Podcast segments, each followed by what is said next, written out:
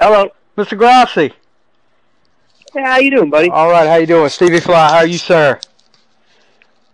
I'm good, man. Just hanging in there. Look, I know we don't have much time, but first of all, thank you so much for agreeing to do this. I'm a big fan of uh, of the band, and uh, like I said, watching the watching you guys do the documentary, that was that was a great documentary. Oh, thank you. Yeah, we had, that that was a lot of uh, it was it was a lot of fun making. It was a lot of you know because of the story kind of unfolded yeah. as it was going. You know, Yeah. we we're, we we're kind of not making it up as we were going along, but we had no idea that you know our, that first singer we had was, wasn't going to work out, and that Yeah. it just continued the story on. And you know, it's it's amazing how when you do something like that and you're in the middle of it, you don't really realize how it, you know how intense it can be till actually after you go back and watch it. So Yeah. I'm glad we were able to capture everything, and uh, I'm very. I mean, Frankie's wife Regina actually, you know, Yeah, yeah. directed it. Yeah. Did a really, really good job. You know, She did. She did. And you know, I I just watched the video for In in the Blood. She did. She did that video too, right? oh, she did that as well. Yeah, Yeah. That's, that's, I mean, pretty impressive for someone. You know, I don't know how much she'd done before that, but you know, I mean, I was.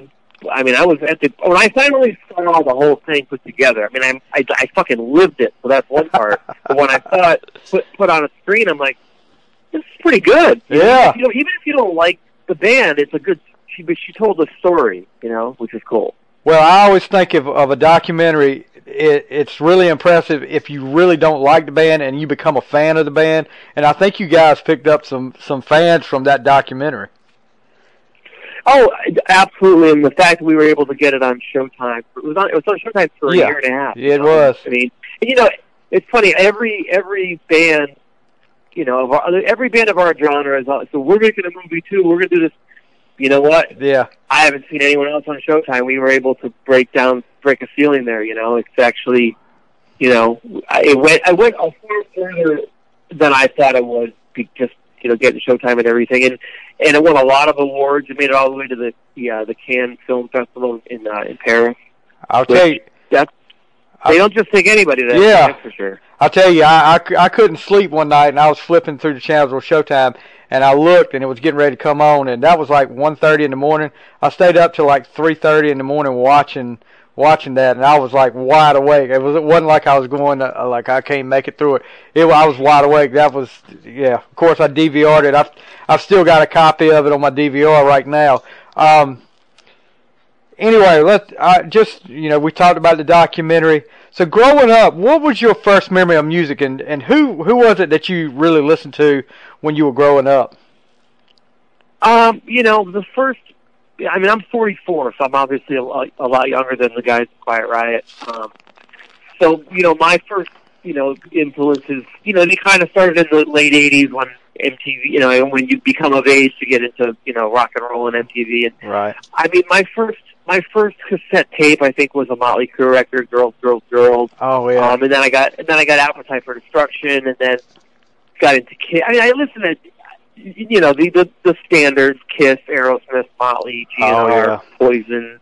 You know, and then and then my first concert was Poison, um, okay. and that was really, you know, changed everything. I wanted, I wanted to be those guys, and I just literally that was once I saw that show, it was no turning back. I started growing my hair long, and you know, really taking, you know, started taking guitar lessons, bought my first guitar, and you know, just you know, the usual suspects for my influences. I'm not. I wish I could say something cool, like I was really into, you know, Pat Metheny or some jazz guy, but no, Poison. Nah. I want, I wanted to be C.C. DeVille. I, I don't. Nothing I was, wrong with that. Into the. I, I yeah, I was never into the whole Steve Vai, Joe Satriani thing. I it didn't appeal to me. It didn't. It just. It just to me, it's like a guy watching someone who can type real fast or solve a Rubik's cube real fast. But it's it's it's great that you can do that, but I'm not interested. Yeah. I'm not. You're, you're not entertaining me. Yeah. you know? And I'm also a huge Kiss fan, by the way. And my first concert was Poison. I think Tesla opened up for them, and I think it was '88. That was that was my first concert as well. Um, so what was what was your first band? My first band was, uh, I guess, my first one that was legitimate enough to go out and play bars was a band called Wake Up Jack.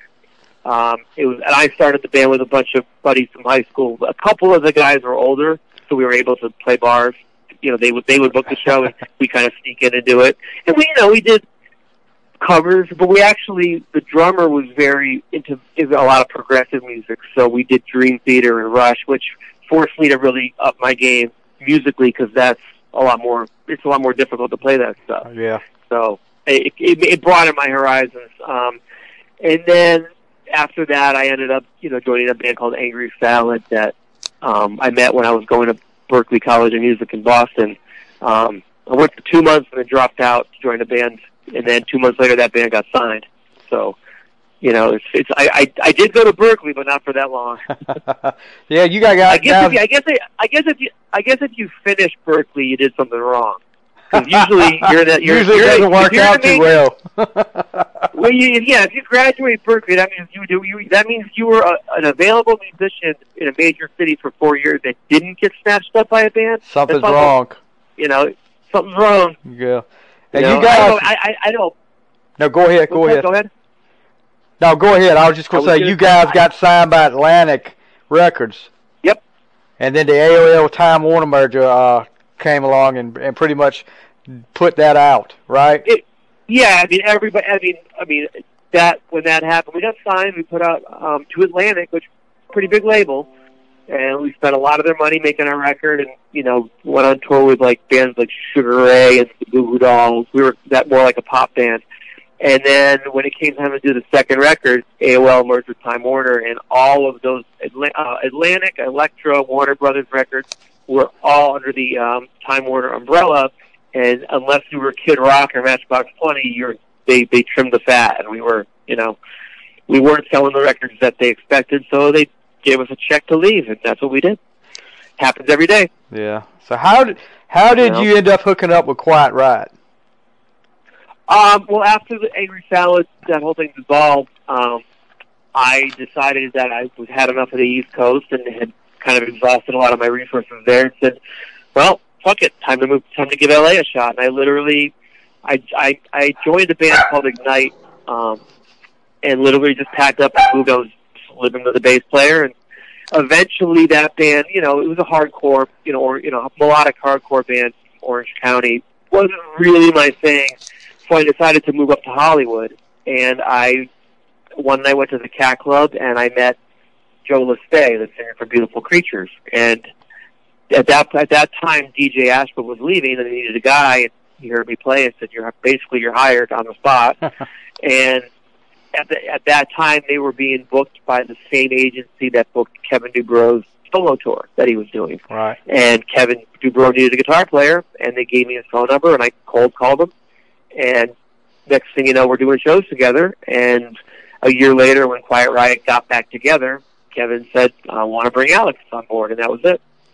Well, I, I got the gig to play with Kevin's solo band, and um, that's it. wasn't There was no. It wasn't like a big audition thing or anything. I just kind of. It just kind. It happened very organically, and and then I, you know, got to know Frankie, and we toured, you know, nonstop until Kevin passed away. You know, pretty, uh, pretty. Uh, it was pretty in pretty intense. Oh, you know, almost overnight, going from playing in you know bar bands and whatnot to playing with you know sharing the stage with Twisted Sister, and Quiet Riot, and Warrant and Dokken in front of eight thousand people. Pretty cool. what was it like playing with Kevin? Kevin was so so great to play with because he he took it very he took the, the music very seriously and never nailed it in or he never let himself go. Like if you notice, I mean, when he passed away, he was in perfect health. Yeah. He was still in shape. He could his voice was strong. He never became a parody of himself like some of these other guys. You know, like when when when, when Elvis died, he was he Oh was yeah. heavier, and people Yeah. remember that version. Kevin never let himself go. He took it very seriously, and he never phoned in a performance either. Even if it uh, was was a club, he he gave it. He, pre- he was he was it was like he was playing an arena. Um, it was really positive. He definitely taught me a lot, and was and was was and sometimes was was hard on me about things, you know. To, to, but it was also make me a better player and a better um, all around performer. And uh, you know, he he he held people to a pretty high standard. But in the in the end, that's what makes a band great. Is when you don't you don't mail it in. You know, you, you want it to be good every night. And uh, and he was a fu- he was probably the funniest guy I've ever met. I mean, he was always he seemed that way. We- what, we- what I saw of him, he we- seemed that way. oh, he was always having fun. He, had, he he he loved life. Like he just, you know, he did. He wasn't he wasn't grumpy about things. If, if, if you know, because some some guys, if the, if the show's not well attended or you know it's in a bad part of town or you know he he was always his philosophy was like, be you know playing it playing a show is better than digging ditches. You know, There's you know a bad day at my job still better than a great day at some people's jobs. So yeah. So you've had a very good outlook. you've been labeled the hardest working guitarist in show business because you've worked with so many Well, I, I wouldn't. I don't know if I've been. I don't know if I've been labeled that. I've heard people say it. It, it was. It was on my Wikipedia page. yeah. Um, that was. I think that was written in one of my early bios that someone wrote for me. But um, when I when I first moved to LA, I was doing the you know two or three auditions a day, and and learning you know twenty thirty songs at a time to to maybe get a gig. I mean, I was Right. literally going from audition to audition from I mean I got you, you I mean I got called to, to audition for Nine Inch Nails and then the next day I, I get an audition to, for for um you know some some Avril Lavigne type band you know all over the map um and you know 99% of the time you get rejected. So it thick it thickens up your skin. And you know I mean auditions are work too. It's not just Yeah. playing shows. When you're trying trying to get the gig is harder than get the gig than than doing the gig sometimes. So you know it's it's a lot of it, it is definitely a lot of work. And you know you, you have to be willing to sacrifice a lot. Like I, one thing that that fucking really irritates me is when I talk to my you know friends from back home in Connecticut where I grew up and they say oh bro you're so lucky I'm like no I'm not lucky I worked my you worked your butt off for it. twenty years. Yeah, I I I, I miss all my friends' weddings. I missed my brother's graduation. I miss funerals of, of loved ones because I had I committed to you know sold my soul to rock and roll. So we don't ever call me lucky. Lucky is finding a hundred dollar bill in the road. That's lucky. Yeah. I, I what I did was fucking sheer backbreaking hard work musically that I don't think too many other people that I know could have pulled off because you got to really want it, man. I'll tell you that much. Yeah, because you've worked with some let. I mean, just name a few. You worked with Jani Lane from Warrant, the late Jani Lane. You worked with Dizzy Reed, Steven Adler. I mean, and and the bands you put together like Hotel Diablo and now Hookers and Blow. I mean, you you've got things going on uh, all over the place. That's why I think that that label may stick you with you as hardest working guitarist. Yeah, well, you, you know what? The, the thing, one thing I've learned over the years, if you want it, if you want it done right, do it yourself. Yeah, Like I, I, I know a lot of great musicians that just sit around waiting for their phone to ring, and I got news to you. It doesn't work that way anymore. You have to make go out and make it happen. You know, yeah, if you're sitting around and not networking and, and making yourself available to certain situations, you're you're going to be off the radar.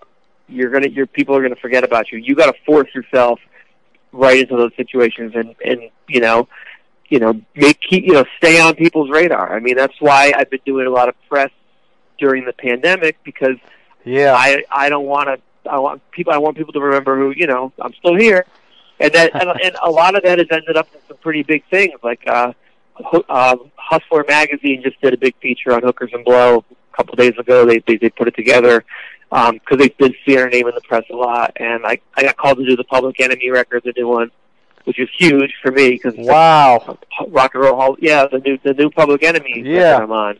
Uh, that's I mean, I'm friends with Flavor Flav out here because he lives out here in Vegas. But you know, I made sure that whenever I saw him, I let him know available, and it, and it finally lined up. You know, if you don't if you don't ask, if you don't put yourself out there, chances are it's not going to happen. You know, so Yep. you gotta if you see an opportunity, take it. Yeah, so after Kevin passes away and the band disbands, but how how different was it when you went back to Quiet Riot? I mean, I know a lot of that's featured on the documentary, but how different was it without Kevin there? Yeah, I mean, it was, it was, because it was a completely different deck because Kevin, you know, he was Kev, Kevin and Frankie were the heart were the heart and soul of that band. Right. and Frankie Frankie ran a very tight ship, and it, it was in some ways nothing had changed because Frankie handled a lot of the business and the in organ, organizing things. But you know, it kind of brought me, Chuck, and Frankie closer together because now it was us versus the fucking world trying to get a singer and prove that we can do this. Yeah. Um, so it was it was a different dynamic. It was it was more you know we you know you had to you know kind of look at things from a different perspective because you don't have that. It's kind of like if you used. I mean, having Kevin on that stage, it, it, was Quiet Riot, no doubt. Right. Without him up there, and it, especially with some of the singers that you know obviously didn't work out, it's almost like going out with a with a gun with no bullets in it. You know, like if you used to have a, a loaded gun on you, and then all of a sudden that loaded gun gets taken away, you don't have that. That you can't rely on. The, I mean, Kevin could always put on a show, and without him, the main the difference was he was not up there with us, so we were kind of out there, you know, more exposed and more. uh We had to step it up, you know, on our end, and it was just, you know, the camaraderie. I mean, Frankie definitely, definitely missed him. Or, I mean, we all missed him, but they they had such a long history together. Yeah, it was it was definitely tough for Frankie. I mean, I remember yeah, I, the first show we did. He, I could tell he was a little freaked out, not seeing his buddy up there Yeah. in front of him. You know, it's weird. And, and you know what? I never really, really understood it until now that I turn around and don't see There's Frankie no behind a Frankie there. Now I totally get it. It's the same thing because I've 17 years I've been in that band, and it was always Frankie behind the kit. And now, first show we did without him, I turn around and it's Johnny Kelly, who's you know one of my best friends that I love, but it's not Frankie, It's just- and it's just there's a certain wait, what? This is this is weird. You know, this is really. It was even weirder with Frank with, with Frankie because you know I did four years of shows with Kevin. I did 17 years of shows with Frankie. Yeah. You know, so And, it's definitely when you that there's a void there, but it's you know, time does seem to heal everything. I mean, it'll never never be the same if there's only one Frankie Banali, but you know, it it, it things seem to settle. You know, with, with with everything in these situations. So I'm optimistic that you know it's gonna it'll it's gonna be what it's gonna be, and give, give, give it the best version of myself that I can. Yeah, because you you and Chuck are pretty much the the veterans of the, of the group now. I mean, you got uh, you got to carry on. And I, I what was the reception like? Because to me, when you guys put out there that you know Frankie wanted you guys to carry on Quiet Riot, what was the reception like? The majority of, of the reaction that you guys Uh, got. I mean, you know, most of it. I mean, I'd say about fifty-fifty positive, negative. But you know, the, the negative are coming from people that aren't. They, they don't. These people don't matter, and I'll tell you why. Babe Ruth once said, "The loudest boos always come from the cheapest seats." Yeah, yeah, Meaning, those people aren't. They're not invested in you. You keep the people. The people that matter. It's been almost hundred percent positive. And at the end of the day, we go out. We put on it. We we you know it's a great band. Johnny's a phenomenal drummer, and you know Frankie and him were friends. It was it was all with Frankie's blessing. Um, and, and honestly, I mean, you're going to have people that want the original lineup, but guess what? You're not going to get it no, for whatever reason, when a band shows up and they've got a new singer or a new drummer, you know, it's usually because, well, in our case, these people have passed away, there's always a reason you don't get the original band. Maybe they don't get along with each other. Maybe they don't, one guy wants to retire. That doesn't mean the band shouldn't go on. I mean, when Babe Ruth died, would the, did the Yankees call it a day? no, you know, or or the Red Sox, whatever team he was on. I mean, it's it's like a team. You know, it's there's no difference between a sports team and a, and a, and a rock band that's got a brand that's been around for 40 years and has these iconic songs. It's, it's kind of the same thing. It's like people are going to die, but 10 out of 10 people are going to die. And if you've got a brand that people still want to hear after, you know, the key guys are gone, and you can pull it off, you're going to see more and more of it. I'm telling you right. you know. Now, none of us are getting younger, uh, you know, and, and and these guys all have kids and grandkids and you know mortgages and you know, it, you need. I mean, if you work your whole life developing something, you want to, you know, you want to see it through. And if as far as people on Blabbermouth's opinion about it, all I could say is I'm flattered that I have a job cool enough for people to want to talk about.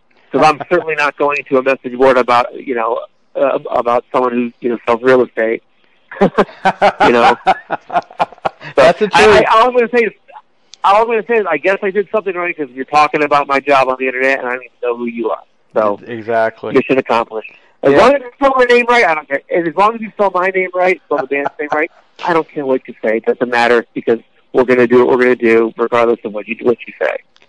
We always have. I mean, they said we couldn't do it without Kevin. They, they said that we couldn't do it without Carlos and Rudy. When I when when the you know in 2004 when the you know the version of the band that I was in, you know, set up shop.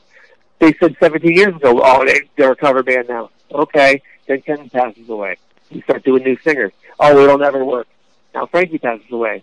We have a new lineup. They're saying those same people are saying it'll never work. Have been saying that since the beginning of the time when it comes to this band. You know, so And- I, I mean, I, I think I, w- I wish some of these people would realize that they should be.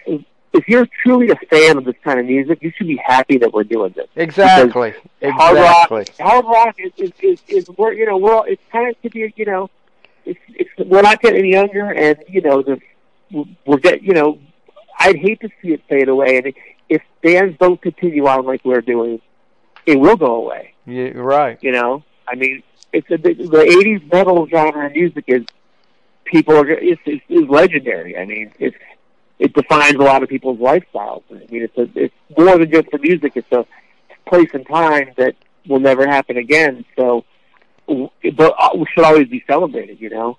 Oh yeah, and uh, you know, I, I'm like that.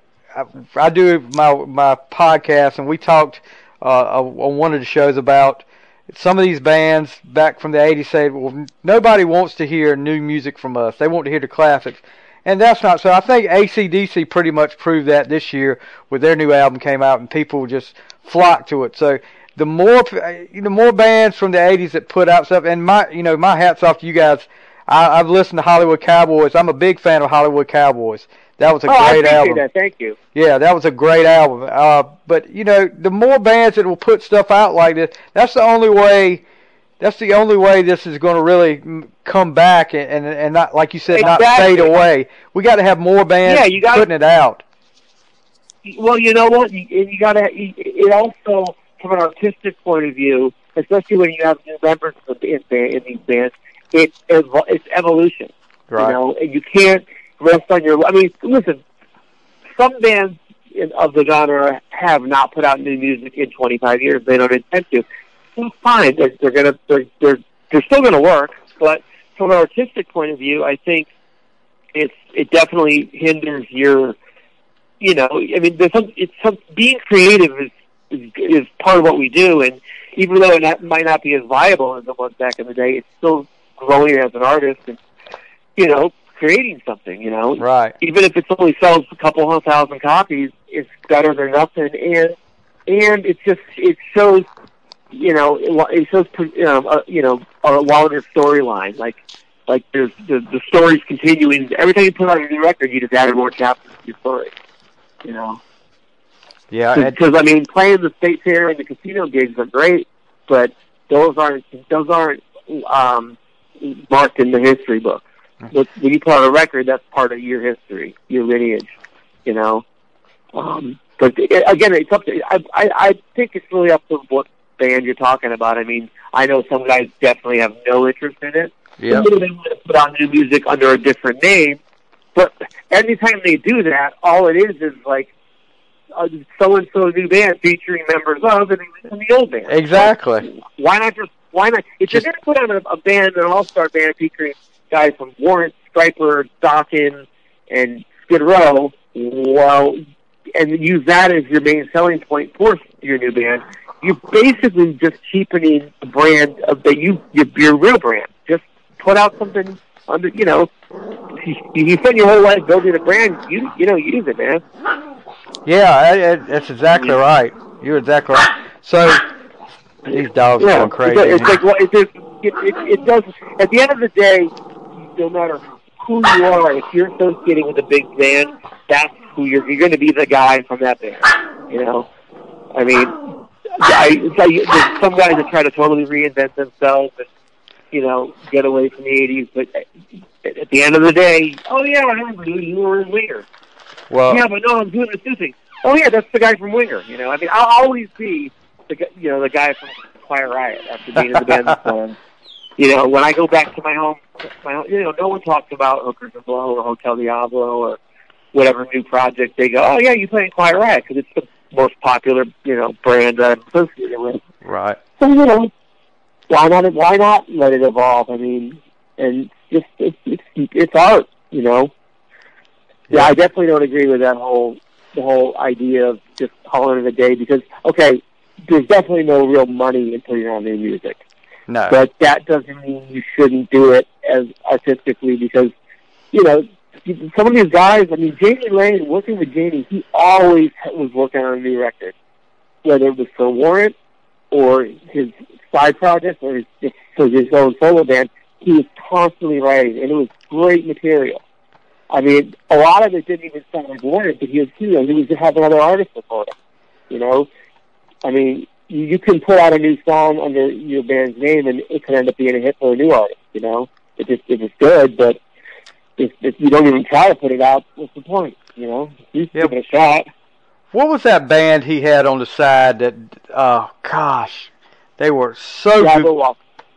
What? Jabberwocky. Yes, that I listened to that. yeah, that- oh, yeah, that, that was that was a pro.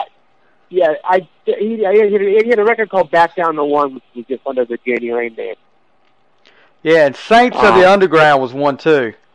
Oh no, States of the Underground. Yeah, that was Blue Blocker and uh and uh who's Terry Kelly. Yeah. They had some good. That was a great one. I I, I really loved that. That was that was pretty awesome there because I didn't really expect that from from him.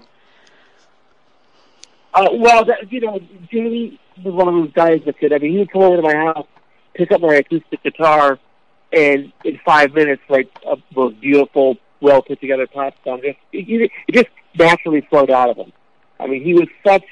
He, I don't think he ever got the credit he deserved as a songwriter. I don't think so either. and be, because he be you know they associated him with cherry pie, which you know he didn't really want to do, but the label insisted on it.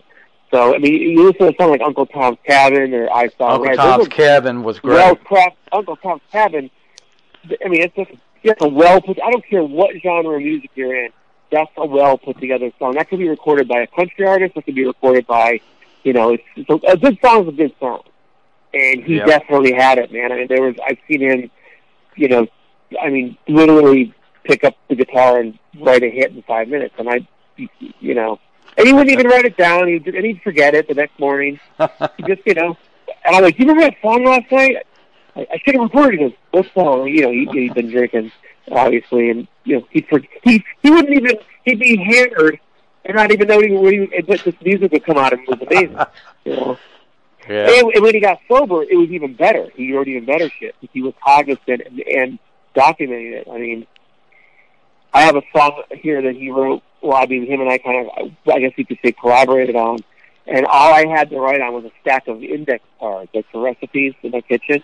And he wrote all the lyrics on index cards and and the chords. And the song, I mean, it was never recorded, but he just threw it down. It was, I mean, it was it was a song that would probably take most guys a mo- like a week to write the the craftsmanship, and he did it in you know almost on the fly. Very impressive. Wow. Wow. So before I let you go, because I know our time's getting short here, what's your favorite Quiet Riot We song? got we, we got we, we we we got a few more minutes to Oh. stretch out a little bit. We're good. okay, so your favorite Yeah, Quiet Riot song to perform live? Um, my favorite Quiet Riot song to perform live, I would probably have to say Metal Health, Bang Your Head. Yeah, um, yeah. because it, it, we we close with it, and it, it's you know we we always close with "Come On Feel the Noise" and then Metal Health," and that song just really sums up that the band, the record, the attitude, and it's it's just people go crazy when you you put you hear those three chords in the beginning, and people lose it. It's Yeah. it's more so than "Come On Feel the Noise" because it's just such an anthem. It's just so simple.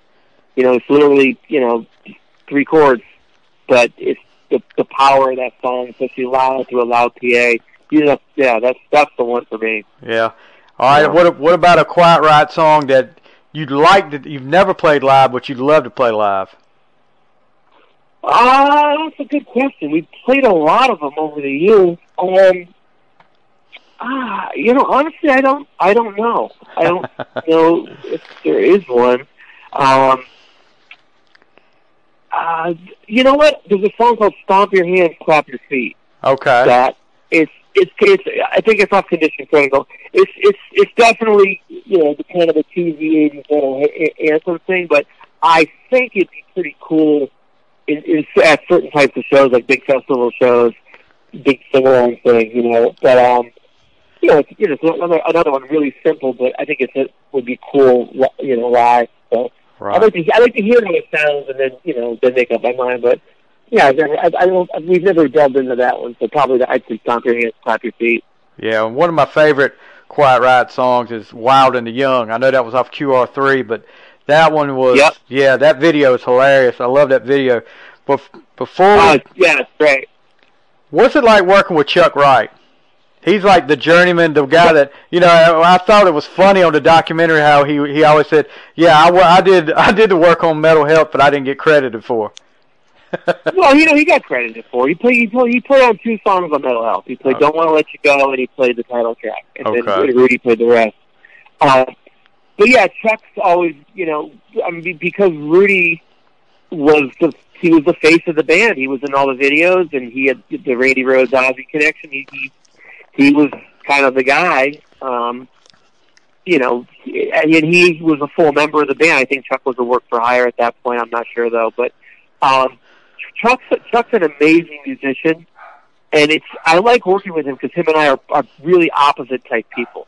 You know, he's a lot. He's older than me. He's into more progressive rock. He's, you know, he's definitely more, you know, into the muso side of, of rock, and not really into the the dirty, you know, Guns N' Roses, Motley Crue end of it. Like, Right. uh, you know, it, which is, it, but it's a great dichotomy because if you have, if, look at it this way: if if you if you're a Kiss fan, do you remember the Tom Snyder interview on Kiss with? Kiss Oh gosh, yeah, yes, Rourke and laughing? yes. Okay, now okay, see, see, that that would be me sometimes, and Chuck would be Gene just Oh sitting Lord. there pissed off in the corner.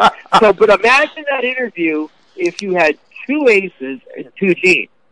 Oh it wow. work. No. See, if it, so so if I mean Chuck and I are kind of very different, but we we, we balance everything out. You need that. If you had two Ace Frehleys up there, it'd be a disaster. And if you had two Genes up there, it'd be like watching paint dry. yeah. So Exactly. you need you need the strengths and the weaknesses of both types of personalities to make that that uh, dynamic. I mean, I I'm pretty sure most of the great bands out there they're all different dudes, but when Oh, you yeah. put it all together and it make it makes for the perfect stew. You know. Yeah, and and last. That's that's what I. It, and Chuck's like a big brother to me too. We've been through so much together. Yes, you have. know, You I guys mean, we- have. Yeah, I mean we've we've been through so much, and we always talk about it. It's like you know, he calls me my his little brother, and you know, it's uh, you know, it, it's always it's we always have a good laugh, and you know, take the piss out of each other, and you know, uh, yeah, I mean, it, it's it's it's great to, and it's also I, I think I, I I know I've learned a lot from him, and I I'm pretty sure he I've, he's learned a lot from me.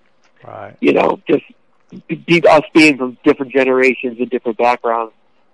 You Yeah. know, it's it's it's good to surround yourself with people that are different. Oh yeah, definitely, different definitely. It would you be a boring place if everybody was the same. Yeah. Absolutely. I mean, you need the four different personalities in a band to make it work. You know, I mean, Kevin and Frankie, for example. Frankie, you know, very organized, very all business, and and Kevin was too, but Kevin was the life of the party. Yeah. You know? Yeah. He was he was that, but that's what that's he's a front man, and that's what you need. Exactly. Now, if you had, if, if Frankie was trying to be the star of the show and overplaying and you know getting up behind the kid and you know being a goofball, that wouldn't work. But it, and if Kevin was just trying to be subdued and lay back and let the, uh, the rest of the band be the entertainers, that wouldn't work. You need you need the yin and yang, you know. Definitely, definitely. So, any chance we'll see a new album from Quiet Riot? Uh yeah, there will be new music released at some point um, Okay. with Frankie on drums because he left a lot of content behind. That's Um, awesome. and that's all I know right now. We're, we're trying to figure it out. I mean, with, with the pandemic and everything, it's really Yeah. you got to you got to question whether or not it's worth it putting out new music now because you can't tour to promote it, and people are just you know with all that's going on in the world right now. I you know people are focused on other shit. You know, I I think I think we will. I, I know we will. I think the question is, is just is, is of when, and when it's going to make sense for everybody involved. You know. Yeah, it's crazy as it yeah, is out there. yeah, The, the yeah. only the only two things I have to look forward to is sports and music. And I mean, if you guys put we- something exactly. out, you know that you know anytime I see something new come out, I check it out. But uh, last last thing, I, and, I can't let you go without this. What was it like working with Frankie? I mean, working with Frankie was. I mean, we we, we worked together for 17 years, and he was he was almost he was like a dad to me. I mean, you know, I moved to LA. I was I joined. I met him when I was like 26 or 27, and yeah, you know, he he was very very stern and definitely made me earn my place in that band. At first, he didn't know what to think of me because you got to remember, I came in with Kevin from Kevin's solo band, and now Kevin's saying this is a new guitar player. This is how it's going to be. And Frankie's like, okay, but he, I'm not just going to get a free pass with Frankie just because Kevin said so. I had to prove myself to Frankie, and you know, he definitely was, you know, very on me about you know things like you know get, getting my timing together and getting tightening up my playing and my behavior off stage. And you know, I mean, he was definitely he he was on me, but it was for the right reasons because he looked. He, he said, you know, he said, he goes, "I love you. I want you to do this the best you can." So when if you are doing something fucked up, or, you know, musically or whatever, I'm going to tell you because I want you to get better because I care about you. You know, Exactly. and that was that meant a lot. That meant a lot because a lot of these guys they just want to show up, get paid, and go home. But he Yeah. would take it a point to, you know, you know, walk me through the set and say, "Hey, you're playing this part too fast. You got to let this breathe." Because he genuinely cared, and and Kevin too. They took the music very seriously. They they would they would have good times, bad times, ups and downs, but they always bonded over the music because they did take it very seriously um, which you again, you, you a lot of these bands that you know they put out these records on you know on on various labels that just give them an upfront advance, and they try to make it for as little money as possible, and just throw it out there and keep the rest of the money. And at the end of the day, it's not it's not good because they didn't put a lot of time in, and it you know it it shows. I mean. The last record that Kevin and Frankie did together is called Re- called Rehab, Yeah. um, and it came out in 2006. And I remember they spent a lot of time and money in the studio, and knowing they weren't going to make the money back, because you know at that point, you know, no one was really buying this kind of music. Um, but they did it for, purely for the you know for the respect and the reverence for the art form. You know, you know, you're only as good as your last record, so make sure it's good Yeah. and they took a lot of pride in that record. I, and I, Kevin, I know it was Kevin's favorite record because he got to do a duet with Glenn Hughes, and he got to do some more bluesy shit. And him and I wrote a couple songs. That then that sort of, you know, helped us bond a little more because, you know, when you it's one thing to play pre-written songs with somebody, but when you create with them from the ground up, you have you instantly form a bond that's far different than just stepping in and doing a cover gig. You know. Yeah, that's definitely right. And you know, people people don't realize, and this is what I try to say a lot of times. Quiet Riot is like the the band that paved the way for all these metal bands to get on the charts because before before Metal Health came out, there was no. I mean, it, I I wa- I listened to like old top forty, Casey Kasem top forty. Before Metal Health came along, there was no metal bands in that top forty. No. Yep. Metal Health paved the way for these guys, and it opened the floodgates because everybody went by that formula after that, and and, and it just Well, you you know, know, you know what? They were like the Nirvana of uh, what Nirvana did for '90s grunge. Quiet Riot did for '80s metal. Exactly. when once No Teen Spirit came out, all of a sudden every fucking band in Seattle was getting a record deal thrown at them. You know, and it, it, it was I mean, al- I mean, almost identical. And yeah, Quiet Riot. You know, they were they they, they struck gold, and all of a sudden, all the gold people, all the people digging for gold, knew where to look. Sunset Strip, and Yeah. you know, that's a that's a big a big piece of history there. You know, and, and um, exactly. And yeah, it doesn't get mentioned enough. Well, you know what it is that cause this kind of music in general, I think, has always been to the critics kind of like looked down upon.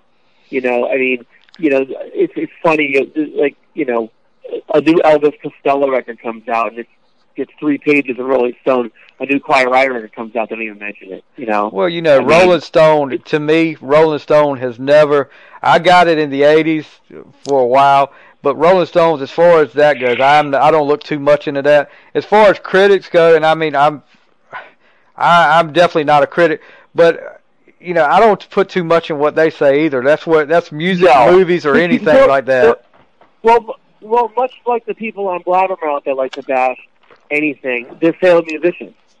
Like I, I guarantee fucking to you, half the people on Blabbermouth that are there either play guitar, bass, or drums that say that we shouldn't continue and we're just a cover band. If got if they got a phone call say, "Hey, Quiet Riot needs a new bass player," those guys would be on a fucking plane in five minutes. And you know it. Exactly. You know, Exactly. they they they would they would they all want to do what we're doing, and critics the same way. Critics, and a lot of times, you know, these guys they wanted to be in a band, it didn't work out. They get bitter. So what, what better way to get back at the industry than to have some sort of dubious power they think they have? Which at the end of the day, Blabbermouth is fun to read, but it has absolutely zero impact on what anyone does career wise. Nobody, I got news. I don't want to burst anyone's bubble here, but we're not sitting here waiting to see if we get approved on Blabbermouth before we make a move musically. You know, Exactly. it, it means. I mean, it literally means less than nothing. I mean, it's it's funny, but it's funny that, that you know everyone's everyone's got an opinion, and I'm sure if there was a Blabbermouth back in the late '80s, early '90s, you- uh, you'd be seeing people talking about you know, wait, they got rid of Steven Adler. I think I'm Matt Sorum. Oh, Guns N' Roses is over now. Uh, sure, yeah. you would have seen that. yeah. You know, Don't I mean, you? that's that's exactly what what what happened. Don't you just miss the days? And I do. I miss the days. It, it's nice that I'm able to pull up on iTunes or whatever or, or or social media. But don't you just miss the days when you just used to go to a record store or when you go to a magazine rack and pick pick up Hit Parade or Circus or Metal Edge magazine? You know, it was so simple. To, I miss the days of having a hard copy in my hand. Well, you know what? You know, back then it was it it, it kept the magic and the mean the mystique and the magic because you walk into a record store in 1990, they have 15 hard rock hard rock albums that, that are out, and you those are your choices. You can't down you can't say, oh, okay, I don't like Mr. Big, but I heard this new band and I could find them on Spotify. No, it's either you know Motley Crue, GNR, Tesla, Mr. Big, Poison, Warrant, or nothing and that's what made those bands so much bigger because we were kind of force fed what, what was gonna, what was going to be on our playlist. MTV played what they wanted to play, and if Right. they didn't play it, we didn't know about it.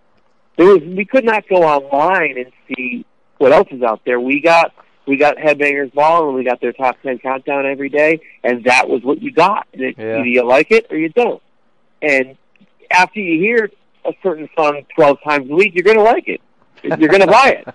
That's why that's why it was big back then. You know, I mean, there were certainly things that came out that stood out more, like like when Appetite for Destruction came out. Yeah, You know, and then like. Nirvana. You know, th- th- that those were game changers. But you know, now any band's song is available at anyone's fingertips, so it it makes it a lot less special. And and any band, you, I mean, you can you can go on have have have you know the singer for your favorite band do a cameo birthday shout out for five hundred bucks for you now. I mean, the mystique is completely gone. You know, it's not. You know, these rock stars used to be like these un, these untouchable gods that you, you know you never saw in person, and you know now they're it's just uh, you know you can follow them on Twitter and see them what they have for breakfast. You know, yeah, that's pretty much the same different with world. It's the same with with sports. It's the same with the movies. Same with music. With everything is is different. A lot different than it was back then. I I really I really miss those days. But look, I'm not going to take up any more of your time, Mr. Grossi. I've really enjoyed talking to you, man. Is there anything Yeah, you guys? you know what? you- thank, thank you for giving. Thank, thank you for giving me a platform, and I'm looking forward to seeing the final product. And yeah, I appreciate it. I appreciate you, and you had good questions too, so that was easy. yeah. Is You there know, any? you didn't have to. You didn't have. To, you didn't have. You didn't have to know what my favorite color was. you know. well, I, I don't, I don't, I don't think you'd want to answer all that. But uh, we, any any new projects coming up besides Quiet Riot? I know uh, anything going on with Hookers and Blow. Hookers and Blow's got a lot going on actually right now. We are we just finished our record. It's being mixed and mastered right now, and it comes out May 21st worldwide. Wow, I'll be looking forward to that. Yeah, we're doing a limited run of vinyl, and um, we're gonna, you know, and we have a lot of tour dates coming up. So whenever you post this article, link my Facebook to it. Yes, so sir. People can see where we're going to be. Um, but yeah, no, we have a, a lot going on, and actually, Hookers and Blow is one of the few bands that is really really doing well during the pandemic because we were able to finish our record and the shows that we do. You know, we, we're not asked. We don't ask for a stupid amount of money, and and all the. You know, we're very very easy to to, to book and deal with, and you know, it's it's a, it's a it's a side project that's meant to be fun. You know, right. I mean, so we were, uh, and people need that right now. They need fun and they need to be distracted. I mean, I did an interview with Hustler magazine a couple of days ago for Hookers and Blow for the music section, and this is Hustler. It was, it was the day Larry Flynt died, actually. Kind of right, yeah. And um, the guy, the, the guy said to me, he goes, you know, he goes, I really wanted to do this interview because I think, first, personally, Hookers and Blow is the greatest cover band in the history of rock and roll. First, that's what he, he meant it. Right. Just because of our attitude and the parallels of censorship with our name and Larry Flynt and all that. And then he also said, he goes, he goes, you're not just good for music, you're good for America right now because everyone's so caught up in cancel culture and being politically Yeah. correct and and not I mean not offending anybody. It's like we're called hookers and blow. we don't we don't go. You you want to try to cancel us? Go ahead. you can't you can't cancel something that's never been exist that's never been accepted. exactly. So go ahead. You know well, that's that's that's the beauty of of, of having a band where you literally don't care because it's your your project, and if it sings, it's your fault, and if it swims, it's your it's, it's up to you. You you're holding you're holding the bag, so that's that's nice to see the other people appreciating that. You know. Don't you love the fact that vi- don't you love the fact that vinyl's making a comeback? Oh, oh, you know that's great because it's, I mean it's and it's selling better than ever because and it's a great way to, to to actually make some extra money on your record and you know it's it's I mean we I think we're gonna do like it's like one or two thousand pieces of art of vinyl and it'll be sold out the first day. you Yeah. know? Yeah, definitely Um, will. I mean, it, it's it's not cheap to make, but it's it's it it's, it kind of keeps the hardcore fan satisfied with something because there's something cool about having a piece of uh, you know a record or a CD or a or something limited edition. Yeah. I mean, and, and hardcore fans love that. Um, it's kind of like being it's kind of like being back in the day when they had the fan clubs. You know, Yeah, like if exactly. you get the vinyl, you're you're you're in a you're in a festival club, and it's yeah, and, and, and also artistically, when you have all that real estate to work with for the artwork, you can have a lot of fun. You know, I mean, I mean, when it when it when we were just doing digital, you know, how lame it is to hand in a little thumbnail with your logo to iTunes, and that's it. Well, you You, know, can't, you, you can't have any fun with that. Yeah, and that, was that's the thing I was talking about. When you got in your hand, I used to with CDs, uh, with cassettes, or with vinyl. What I used to do, I used to love to read the liner notes. You know, because there's Oh, yeah. always something great in there, and You know, uh, and who played on there, and then you know, bands like Kiss always have something extra in it, like the Love Gun, the the toy gun, and stuff like that. Oh, oh, oh, oh, oh, only they wouldn't tell you who really played on the record. Oh yeah, well that yeah, exactly, exactly. There's sometimes that you didn't know who played or whether it was really live or not, but I won't go into that. But uh, yeah, it's just Well, it's just great to have that. Let's just, let's, let's just break it down to this. I had never heard of the, the name Anton Fig until a few years ago. Okay, Really? and you know he was playing after.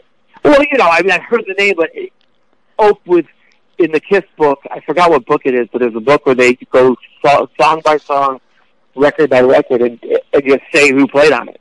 Yeah, You know? yeah. It's Like- Anton like no- Fig played no- on most no of Dynasty, I think, and Unmasked. Oh yeah, yeah. Yep, and, and Kiss Alive is definitely not alive. You know. You know, there, there was actually a guy that put a, a, a bootleg vinyl on uh, on uh, Twitter just a couple hours ago when I was looking, and it was uh, Winterland, I think in San Francisco, 1976, and he said this is what Alive would have sounded like if it was really live, and Yeah, uh, oh yeah, exactly. you know, but Yeah. that was such a you know it was such a magical time back then and in the 80s where like you said earlier, Headbangers Ball. I didn't have cable, but I was bugging the heck out of friends of mine to make sure they taped Headbangers oh, yeah, Ball for me every Saturday night, and it, that was the best that, three that hours up that there. Our, that, that was our lifeline to what was going on in Hollywood. You know, um, you know, an interesting fact. You remember GNR Live? Yes, yes. Um, that was not live. That was recorded in the studio, and you know, they did it at the same. And they did, and they they actually took a live Quiet Riot concert and dubbed in the crowd. Oh, really? So when you listen to when you listen to Reckless Life, that I will go back and listen to that tonight. Yeah, you, yeah. When you when, you when you listen to Reckless Life and you hear the audience, that's, that's from a Quiet Riot concert because they did it at the same studio that Quiet Riot was at. Wow, wow! I did not know that. That's awesome. That I... well, that's that that was that was that was Steven Adler full blown admitted it. We I was I was actually with Kevin and Steven, and uh, they were reminiscing about it was called Pasha Pasha Records. Yeah, and uh, Steven like Steven goes, oh yeah, we just used your crowd because I said I said Steven, how did you guys have such a big? Because think about this, how did they have such a big crowd if they hadn't even gotten signed yet? Because that was the thing that was supposed to be pre appetite. Yeah. So here you have this band that no one's ever heard of that with, with an arena behind. So I, I asked Steve, he goes, "Oh, that's just Quiet Riot." And Kevin just looked at me and goes, "Really?" He goes, "Yeah, we took it took the Quiet Riot crowd and overdubbed it. That was it." And you know what? I, I bet there's people. I mean, you still you, you still thought that was live, didn't you? Uh, definitely, definitely. There's some well, I can tell that's not live. There's and some. There's also, and there's also no Santa Claus either, by the way. I'll, I'll yeah, tell you yeah, that that uh that uh I think it was Kiss when they did the reunion tour when they came out with "You Wanted the Best, You Got the Best." I you can definitely tell those unreleased live tracks that they did were not live. No, no, of course not. You know, yeah, no. I, mean, they're, not, they're not even playing live in person now.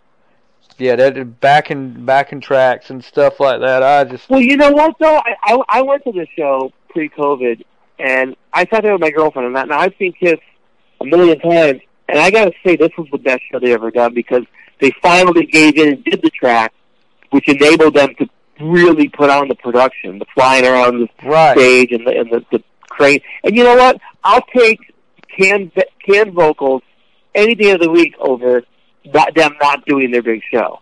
Right. Kiss is like a circus. I don't. I don't want. I don't. If I want to see four guys sing great I'll go to a little bar and and, and throw a dollar in the fucking fish fish bowl and ask for them to play a YouTube cover, and I'm sure they'll be great. I want to see Gene Simmons fly over my head. I don't care if it's mic's on or not. you know.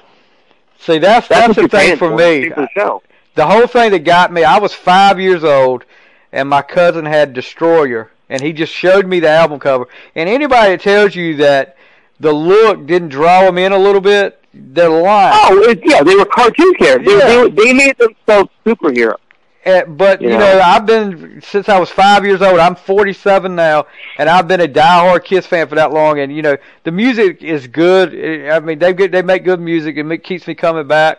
Uh, but you know, yeah. that kind of music, just like when you, you what you guys put out, you don't hear enough of it. And there's some bands now that are trying to come back and make it, you know, keep it going. Some young bands that that I've talked to, and and you know, it's just I just can't get into any of the new stuff here lately. Well, you know, you know what I've noticed with those bands like like, like Crash Diet, you, you know, Hardcore Superstar, and that kind of stuff, and even some of the more, even some of the younger ones. The, the the recording process and the way they make music now it's so different than what it was back then, where you relying on technology, you can make everything perfect and have have it sound like, you know, it's almost too processed. You know, there's right. something to be said for, and, and and not to sound like a grumpy old man, but these kids can't play the same way as old school guys can because they they they can fix everything in the studio. You don't hear any kind of any kind of soul. You don't hear any kind of you know the human element of you know, a little bit of a wrong note here or there, or the tempo tempo speeding up, slowing down, and that was part of that. You know, '80s rock. It was never. I mean, like Def Leppard was like perfect in the studio, but even those Tesla records and you know Poison oh, records, Tesla, yeah, sloppy. There's, there's there's some real, you know, earthy, crunchy you know organic rock on there that's not perfect. You know, and that that's a band that they can really play. Yeah, You know? and Tesla. Tesla is one and- of my favorite bands. Oh, they get they're the real deal. I mean, Tesla, uh, Cinderella's another one. I mean, Yeah. they they play. All those guys are, are monster players, and you got to be really good to to do that. And it, you, you know, just putting on eyeliner and leather pants and like and, and doing their hair like that, that doesn't make you one of those bands. You got to have the vibe. And musically, I have not heard much that has hit me like, oh, this is really good. You know, this this is a good uh, representation of that kind Right. of music. Um, you know, like there, there's a big a Dirty Honey. I like. I, Yes, I, I, I think love Dirty Honey. One of the closest. Cause They're, that, they're one of the closest. They're, they're definitely closer than most. I think. yeah, that when I first heard them play, I was like, wow, this is. I, and I said, I just hope this is the start of something here. I hope they make it big so people, other bands, you know, because it, it starts a trend just Yeah. like just like it did back in the '80s. with- Like we said with Quiet Riot, every then all the record companies wanted to sign all these bands that were like Quiet Yeah. Riot, and I mean, it it just started. It started a trend, and it started. I mean, man, gosh, if I Well- could go back to that again, gosh. Well, remember, remember in the early 2000s when the Strokes came out, and then all Yeah. of a sudden it was signing all those other, the White Stripes, the Hives, the Vines, all those the bands, and they were all kind of this, this indie cool rock thing. I mean, I didn't like, I didn't care for the music, but I saw that as a mini movement, you know, um, for sure. They definitely broke the door down for some for that whole scene. Oh, yeah, but you know what? It was gone the next year. It didn't last. It didn't last. It sure did. I was never a big fan of that. There's some White Stripe songs I like, uh, but and there's a few songs from the other bands I like too. But it was never anything. Nothing. No kind of music has ever hit me like the the '80s rock. songwriting, the songwriting, yeah, the songwriting and that stuff isn't all that great either. It was more kind of like trying to be indie and cool and, and more about the image. But yeah, 80, with with with eighties rock, it, you had to do the whole package. You had to have the great songs, had have a power ballad, have the look. Yeah, I yeah, mean, they they were they, they were requirements back then, you know, and and and they would also keep in mind back then they would develop art. They would they would give them put a, put some time into them. Now, if you don't sell records the first couple of weeks, you're dropped. yeah. You know, I mean, it's a whole different world now. But It sure anyways, is. I gotta get I gotta get I gotta get to this interview here. All right, buddy. Um,